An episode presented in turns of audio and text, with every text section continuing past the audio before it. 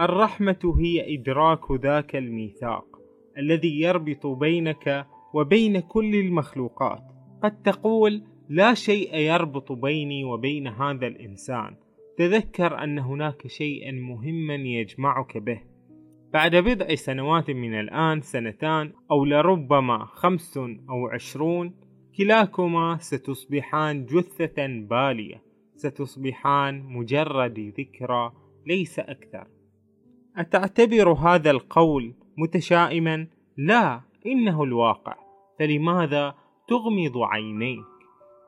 هناك مساواة تامة بينك وبين أي مخلوق آخر يعني نلاحظ أن الموت يعدل بين الناس وسبحان الله من جمع الكثير من هذه الدنيا من أموال من جاه يعني يتحسر كثيرا أنه سيموت. واحد من أهم التمارين الروحية هو التأمل بعمق الهيئات المادية للمخلوقات بما فيها أنت. هذا ما أسميه مت قبل أن تموت. تغلغل عميقا. هيئتك المادية لم تعد موجودة.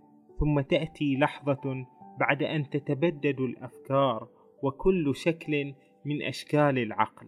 لكنك ما تزال هناك بحضورك الأبدي واع كليا وكذلك الإشعاع والإشراق.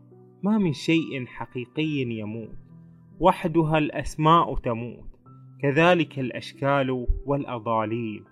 هكذا تصبح الرحمة علاجا. نلاحظ أن تمرين أن نموت أن نشعر بأننا رحلنا من هذه الحياة يخفف كل آلام الحياة التي نعيشها. كأنها لعبة. الحياة كأنها لعبة. كأن الظروف التي تحدث في الحياة هي مشاكل تحدث في اللعبة. فإذا انتهت اللعبة و... وأطفأت هذه اللعبة ليس هناك أي شيء يبقى منها. فعندما نخرج من هذه اللعبة قليلا لنحس إن ما في شيء يسوى في هالدنيا. ما يسوى إلا العمل الصالح. شيء نفرح به يوم القيامة.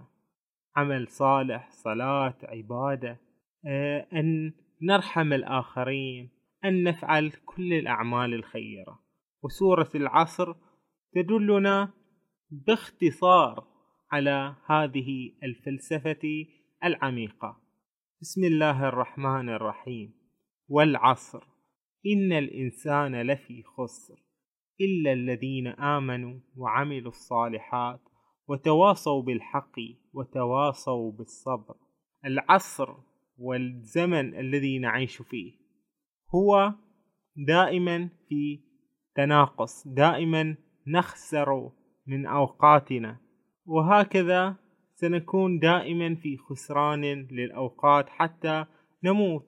ولكن هناك من هم لم يخسروا لأنهم استغلوا أوقاتهم في الإيمان بالله عز وجل والعمل الصالح. هكذا تصبح الرحمة علاجا شافيا بكل ما للكلمة من معنى. في تلك الحال تأثيرك الشفائي لا يستند مبدئيا على العمل بل على الكينونة الجوهر.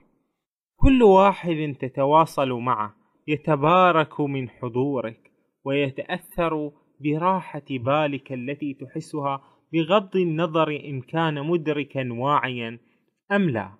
حين تكون مستعدا تماما وحاضرا كليا والعالم حولك يتصرف بعبثية لن تشعر أنك بحاجة للرد على ما يتصرفون.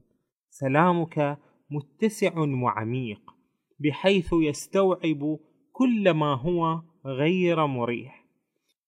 التنازل هو البساطة بعينها هو الحكمة التي تقضي بالقبول بالأمر الواقع بدلا من مواجهة دفق الحياة الآن. المكان الوحيد حيث بمقدورك اختبار انسياب الحياة إذا أن تتنازل يعني أن تقبل اللحظة الحاضرة بدون أي شرط أو تحفظ. المقاومة الداخلية هو قول لا لما هو كائن والمقاومة الداخلية هي رفض الجوهر. طبعا هو مفهومه للتنازل أنه في داخل ذاتك عندما يعني يكون أمر شديد يعني يؤرقك. حدثت مصيبة معينة أو حدثت حادثة أو موقف جعلك تفكر فيه دائما وتشعر بأنه يزعجك. فقط تنازل تنازل من الناحية العقلية الذاتية. قل لن أفكر في هذا الأمر أبدا. ماذا سيحدث؟ لا تكن مصرا على أن تقاوم ما حدث. فقط فقد يكون التنازل عندما تشعر بمرض معين. تقول أنا لا أريد هذا المرض لماذا يحدث معي هذا المرض؟ فقط تنازل دعه موجودا. أحد الشعراء العرب قال عن المرض قال أن المرض هو كأنه ضيف. فإذا جاءني أحسنت وفادته. فيعتبر هذا المرض ضيف وكذلك أي نازلة تحدث نعتبرها كضيف زائر وسوف يرحل. لماذا لا نفكر بأن أي حدث يحدث لنا في هذه الحياة؟ سوف يأتي. إذا كان خيرا استأنسنا به وإذا كان شرا صبرنا عليه. وفي النهاية الحياة ما هي إلا سويعات. وهكذا هي الحياة. وفكرة التنازل موجودة تماما في عقيدتنا الإسلامية. فإحنا كمسلمين يجب أن نسلم لله كل شيء. أن نشعر أن الله عز وجل سوف يقدر كل شيء لنا في هذه الحياة. ما أصابك لم يكن ليخطئك. وما أخطأك لم يكن ليصيبك. كل شيء في هذه الدنيا مقدر من لطيف خبير. لا تقلق أن الأمور ستحدث أو لن تحدث. دعها على الله عز وجل. ادعو الله. اشكي له ناجه في ساعة من قيام الليل.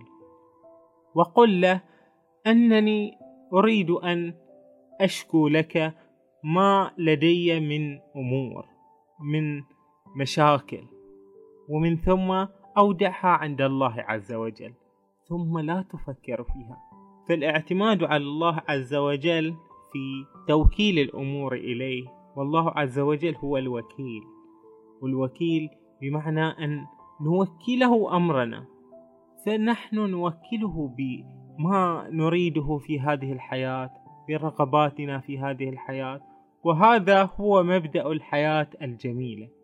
أن نعيش في هذه الحياة مسلمين كل الأمور إلى الله عز وجل.